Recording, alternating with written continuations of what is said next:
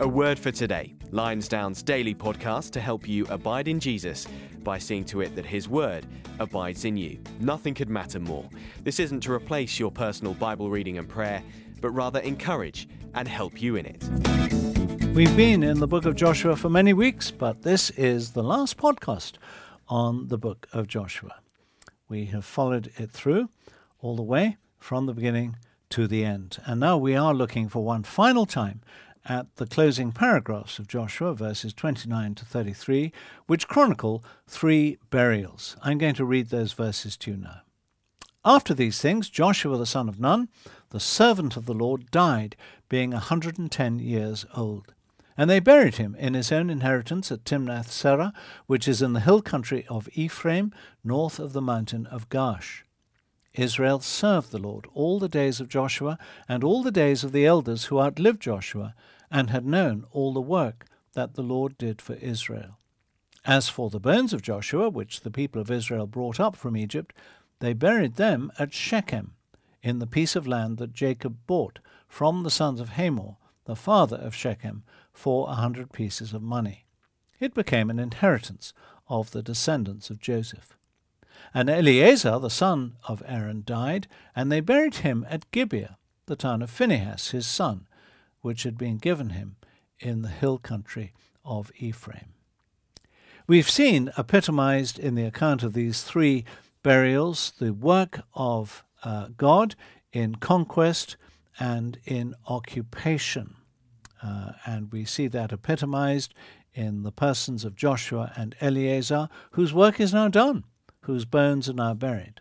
But then we saw in between that the unchronological, the out of time insertion of the account of the burial of the bones of Jesus, teaching us that this salvation plan of God, the work of God, the work that the Lord did for Israel, to quote the phrase at the end of verse 31, is something of epic size and significance. It spans eternity. It is actually the reason for creation. The Bible teaches that God determined to display his glory in the salvation of a people, and for that reason, creation was brought about in order that his glory could be displayed in the salvation through the crucifixion of his Son, and that glory then displayed in the salvation of a people by the gospel. A people who will shine out that glory for all eternity in the post creation eternity of the new creation. That is the singular work of God to display His glory. And that is the work that we see Joshua presenting. And uh, that salvation plan of God is meant to encourage us. And we've seen in application that there is no future in this world. That's what COVID has brought home to us, hasn't it? Things that we have depended upon cannot necessarily be depended upon. Life is finite, and ultimate blessing and reality cannot be found in this world. But rather, reality and blessing lie in the next world. And what we've seen is the gateway to that reality is in this world, which is the gospel. That's the message of the Bible, and it's the every member making disciple makers responsibility of Christians to make known the message of Joshua, the fact that God in the Lord Jesus Christ has conquered the world. He has provided a space to be occupied by his people to live for Him in faithful discipleship. That proves saving faith. Faith isn't an intellectual thing, it's a thing that is lived out with the whole life.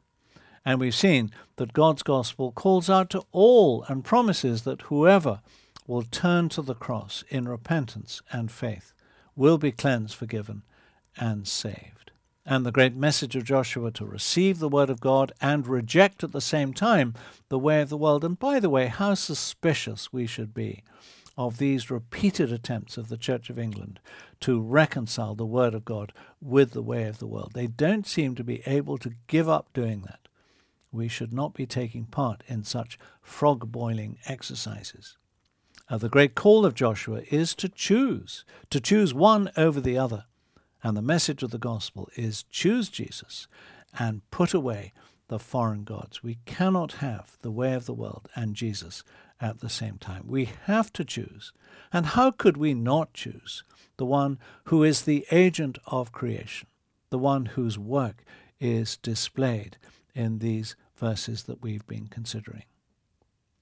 We had a wonderful um, vineyard table event quite recently, and uh, with the permission of the person who gave their testimony, I'm going to quote it to you now because it kind of captures the message of the book of Joshua. This individual uh, gave their testimony. We had uh, two or three guests from outside, and they said that they first understood the gospel message through a series of one to ones. That was about five years ago. And it said at the end of that time, they were absolutely crystal clear on what the message of the gospel was. They'd been carefully taken through the message of the Bible, and they were convinced by that. But there was a problem. They were too busy, and they were unwilling to surrender the control of their lives. Do you recognize that condition? That is the condition of the world the inability to make a choice, to try and put the two together. The person said that he wanted God, but, in his own words, subject to his own terms and conditions. Work mattered more. God was, as he said, ancillary to that. His trust was in the world. And I want to say how many are trapped in that situation. But how does Joshua deliver us from that situation, saying that God has conquered the world and he offers an occupation of that conquered space fulfilled in the cross of the Lord Jesus Christ. And to know that work of God is what will enable us to prove our salvation, to choose God by serving.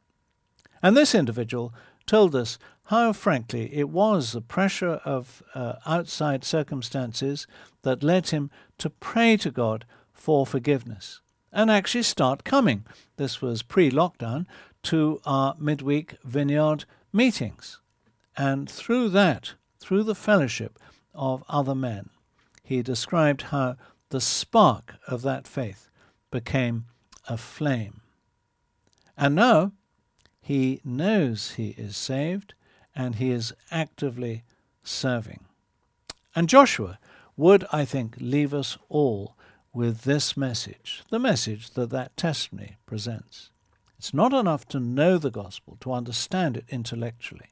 It's all about choosing, about putting away the gods of this world, about receiving the word of God and rejecting the way of the world. It's about choosing God it's about choosing Jesus. If you're listening to this and you haven't yet done that, in putting away the way of the world, I pray that you would do this, and so encourage others to do the same. Loving Heavenly Father, thank you so much for all that we've learned through the book of Joshua. Thank you so much for the wonderful gospel message, the message that builds your church on earth, the reason for creation. Please, Father, would you be glorified in the salvation of many people? We pray this in Jesus' name. Amen.